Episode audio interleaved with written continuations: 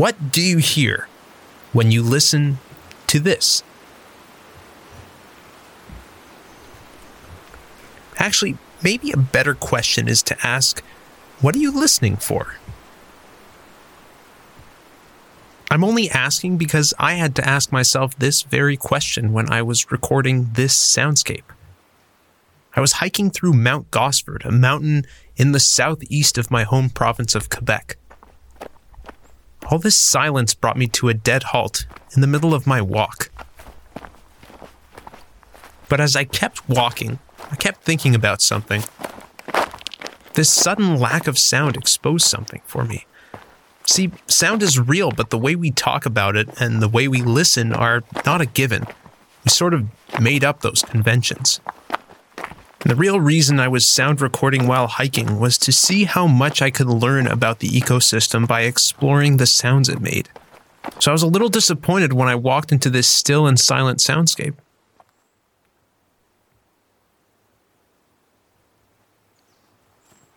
If my environment is as silent as this, is this even a soundscape? These are the questions that keep me up, and answering them isn't going to be easy, because some fields of research hinge on more specific definitions of soundscape. Parsing words and sounds will be as difficult as seeing the forest from the trees here at Mount Gosford. Learning about ecosystems and so called natural environments is what the field of soundscape ecology or ecoacoustics are all about. And in a certain way, that's what this podcast is all about.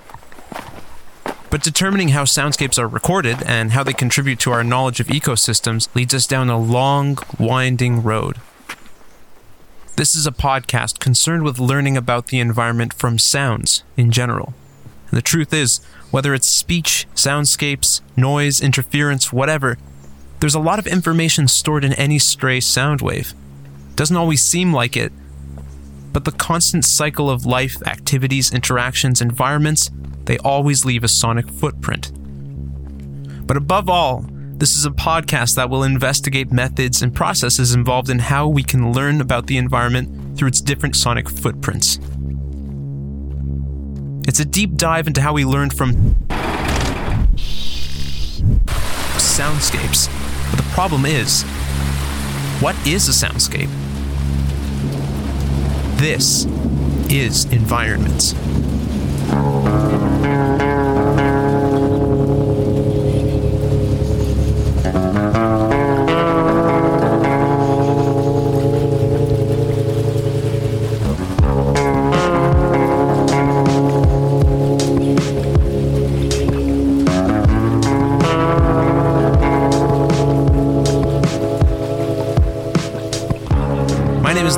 The researcher sound guy. This is the first episode of a limited series, and to get the ball rolling, I ask, what is a soundscape?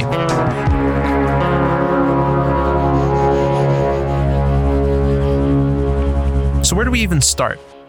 My best guess for starting to understand what a soundscape is is to look at what other people have written and recorded about this subject. And once I dug through the annals of sound scholarship from the last 50 years or so, I ended up here at the beginning of our story. Three, two, one, zero. All engine running. Liftoff. We have a liftoff. It's 1969 and there's a lot of sonic activity going on. We're here because there's a sort of buzzword bubbling up in some academic circles. It's hard to trace an origin to terms and concepts. In fact, it's almost impossible to say this starts now.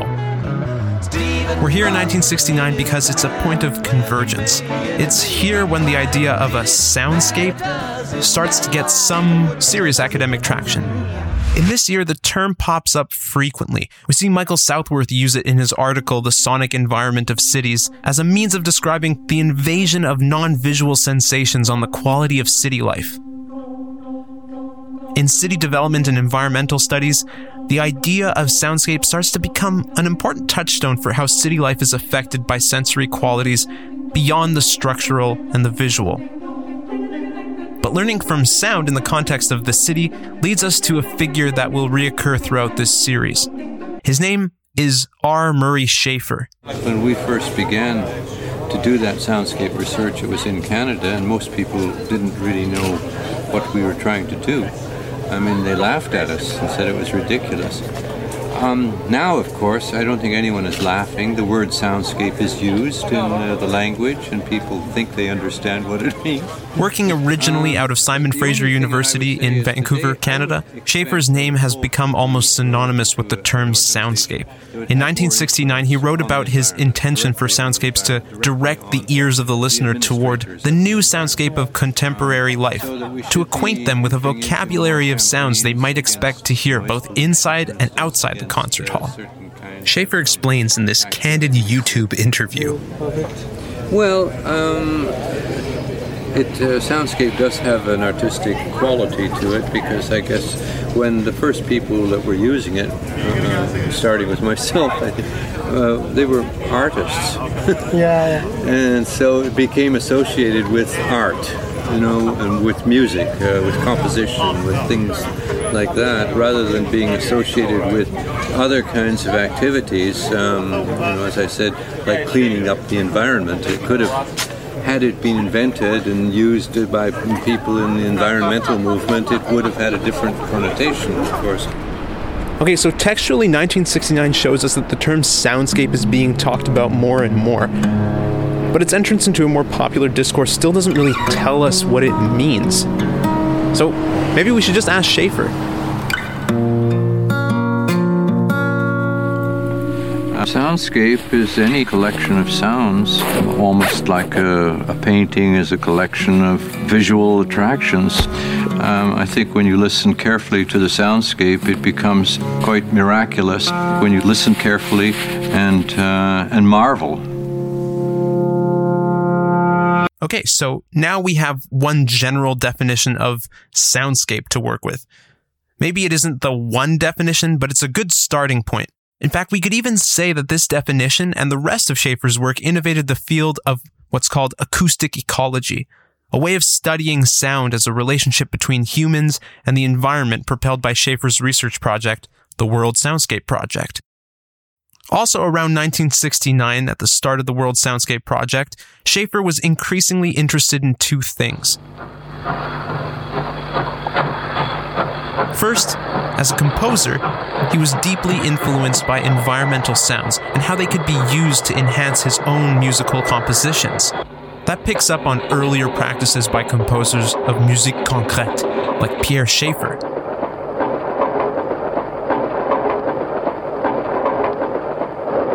And avant garde compositions by artists like John Cage.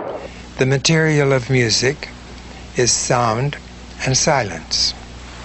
Integrating these is composing.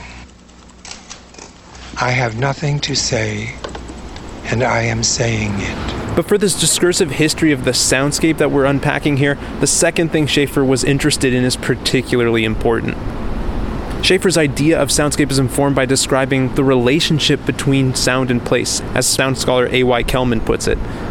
Specifically, Schafer wanted to know the extent of harsh city noises on life within the city and search for an ecologically balanced soundscape.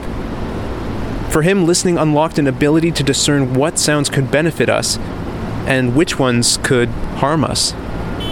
So we do have ears to listen to the environment. And uh, that's beginning to happen. And that's going to affect, I think, uh, the behavior of a lot of people. Um, and uh, so uh, I, I have great hope for the future that we're going to rediscover the acoustic environment in which we live. And we're going to celebrate it and we're going to save it. In his short article called Audio Culture Readings in Modern Music, Schafer writes about a concept that's popped up across his long career, especially his famous 1977 book, The Tuning of the World. This concept relates to two distinct camps that soundscapes can be categorized by, known as hi fi or lo fi soundscapes.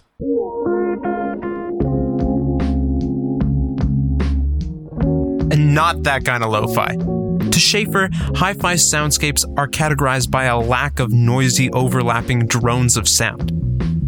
They are sparser, wider, closer associated with pre industrial times, the countryside, and fresh open air.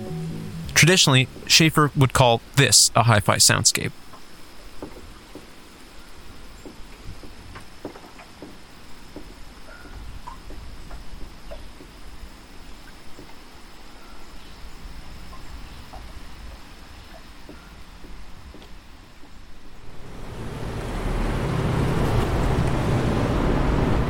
Now, on the other hand, a lo fi soundscape is harsher, denser, and filled with packed and competing frequencies.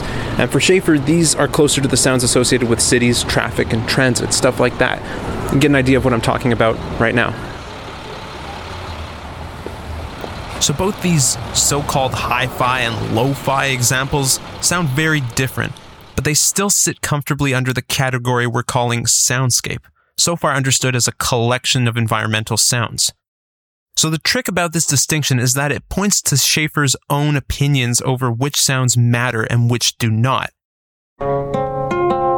Sound scholar A.Y. Kelman mentions this in his 2010 article Rethinking the Soundscape, saying Schafer's definition of a soundscape is lined with ideological and ecological messages about which sounds matter and which do not. So, other than the nature good and city bad discourse that's a little bit implied in this definition, Schafer introduces a bit of a hierarchy as to which sounds are wanted and which ones aren't.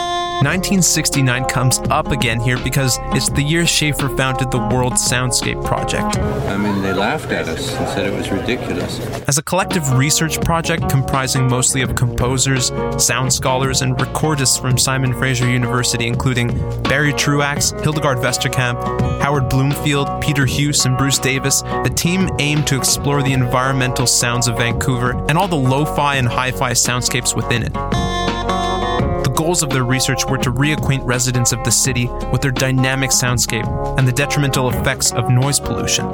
All this to say, soundscapes, still conceptualized as a collection of localized sounds, were becoming an alternative but serious site for analyzing environmental effects.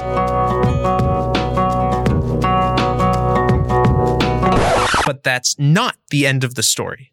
Not even close. In fact, we're only just beginning. All this talk about Schafer's contributions to defining soundscape is really useful in some ways, but what I didn't really mention is how it's damaging in a lot of other ways. In fact, in later episodes, we'll see how those definitions inhibited some forms of listening and recording. Sometimes Schafer's assessments were downright racist and elitist in some explicit and disturbing ways.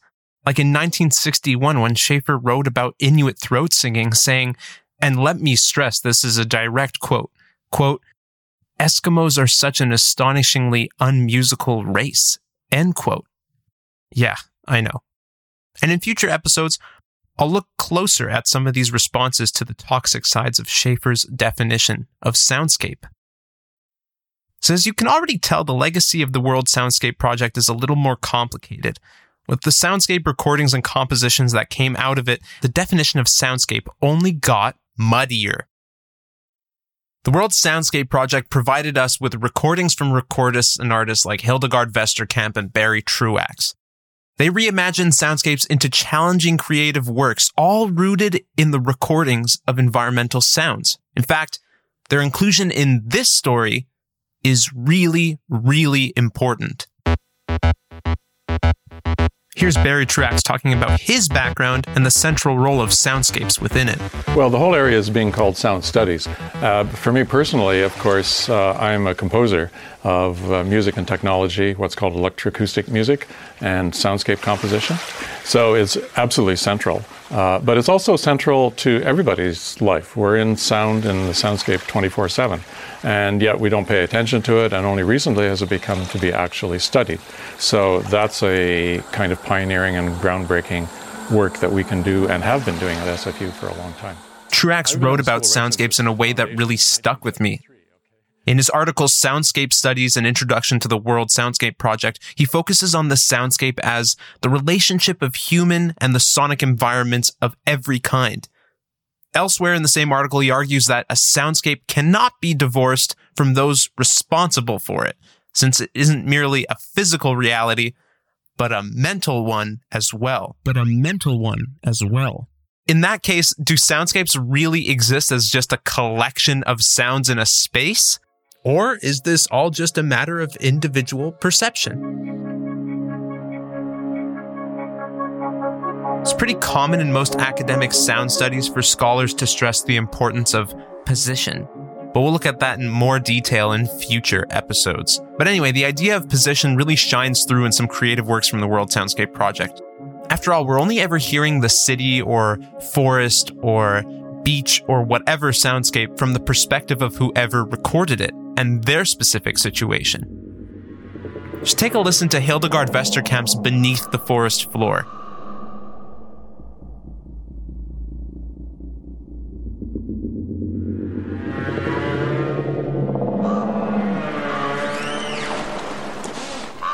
I know it's kind of hard to tell what you're hearing, right?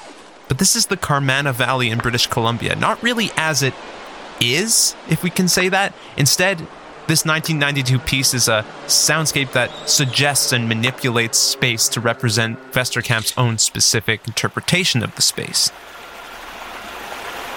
What about Truax's piece called Island?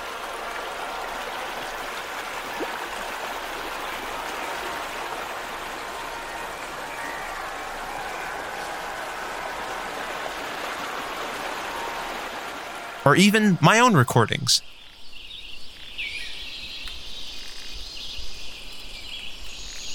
Do any of these really sound like they're in the same genre? They all really sound different. The only thing in common is that we're hearing someone's recorded position or manipulation of that position in a certain space. So I brought up the name Hildegard Westerkamp a few times already. And as another member of the World Soundscape Project, her work continues to challenge the idea of soundscape that we've so far been working with. Westerkamp was a big advocate for sound walking. What is sound walking? The kind of listening that you learn on sound walks teaches you a sensitivity towards how you personally perceive things and how you react to them. So it gets you into a much deeper complexity of listening. A sound walk doesn't always have to involve recording. It's super meditative just because it forces the sound walker to simply be with their environment and listen to how it changes and how they move through the space. By introducing this walking part into listening, we're really grounded in the acoustic environment. We're not meant to just record and collect sounds, but to be with them in our own subjectivities. Try it sometime. It's really lovely. So let me repeat that. The idea of soundscape, because this is really important, the idea of soundscape is not so much about an inherent sound to a place, but it's about how it's perceived by either those recording it, me, you, wherever you are in that space. That is a soundscape. So, the big takeaway, or one idea that's really going to last throughout the rest of this series, is that maybe a person's position within a space is more indicative of what the soundscape is rather than thinking about the space holistically. You can hear this exploration of space happening in Hildegard Westerkamp's Talking Rain in this performance, which was recorded in 2016.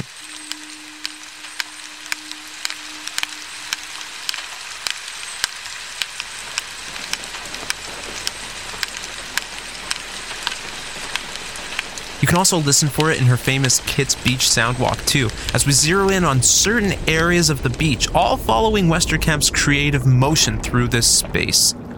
The tiny clicking sounds that you hear are the meeting of the water and the barnacles. It trickles and clicks and sucks and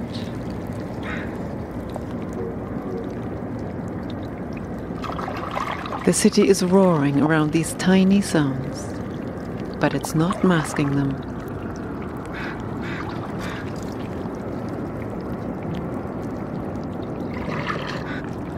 I could shock you or fool you by saying that the soundscape is this loud.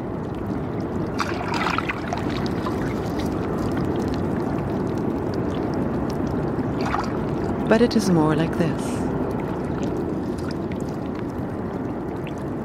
So, after all this, where are we at? If I return to my initial question of what is a soundscape, I have some good information to work with. But is there an answer? Well, maybe the answer is that there are multiple answers. We have Schafer's hierarchy of wanted and unwanted sounds. We have Truax's personal connection to the sonic environment, and we have Westerkamp's exploration of subjective place within a soundscape. And all of them are great, great answers. But these multiple discursive strands related to what a soundscape is matter because they change the way we listen and change the way we understand the environment around us. So if we follow just one of these ideas of what a soundscape is alone, it will probably affect the way we record the world's sound. The funny thing is that there is also no one way to record audio, especially if it involves capturing environmental sounds. So learning from sound, as I vaguely mentioned before, seems like a straightforward process.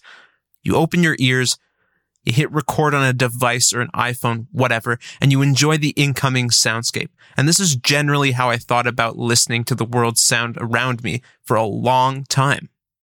But then suddenly, two years ago, I heard a TED talk, and like most TED talks, it was life changing. But this presentation was by a composer ecologist who used sound as a way of learning about ecosystems and their changing dynamics. His name is Bernie Krause, and what he said stuck with me. Temperate and tropical rainforests each produce a vibrant animal orchestra, that instantaneous and organized expression of insects, reptiles, amphibians, birds, and mammals.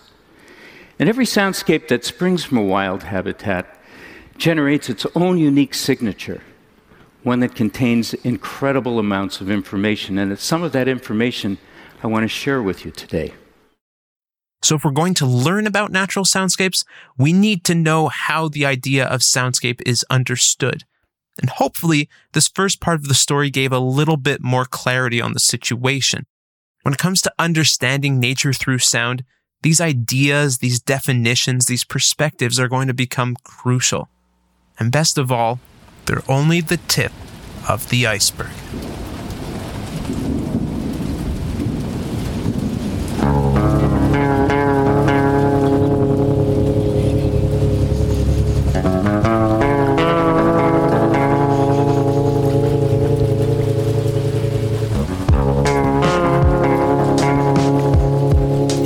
Is made in collaboration with Concordia University's Communications Department. And this episode was written, produced, and partially scored by myself, Lou Raskin. Special thanks to Owen Chapman. Thank you for listening, and I'll see you next time.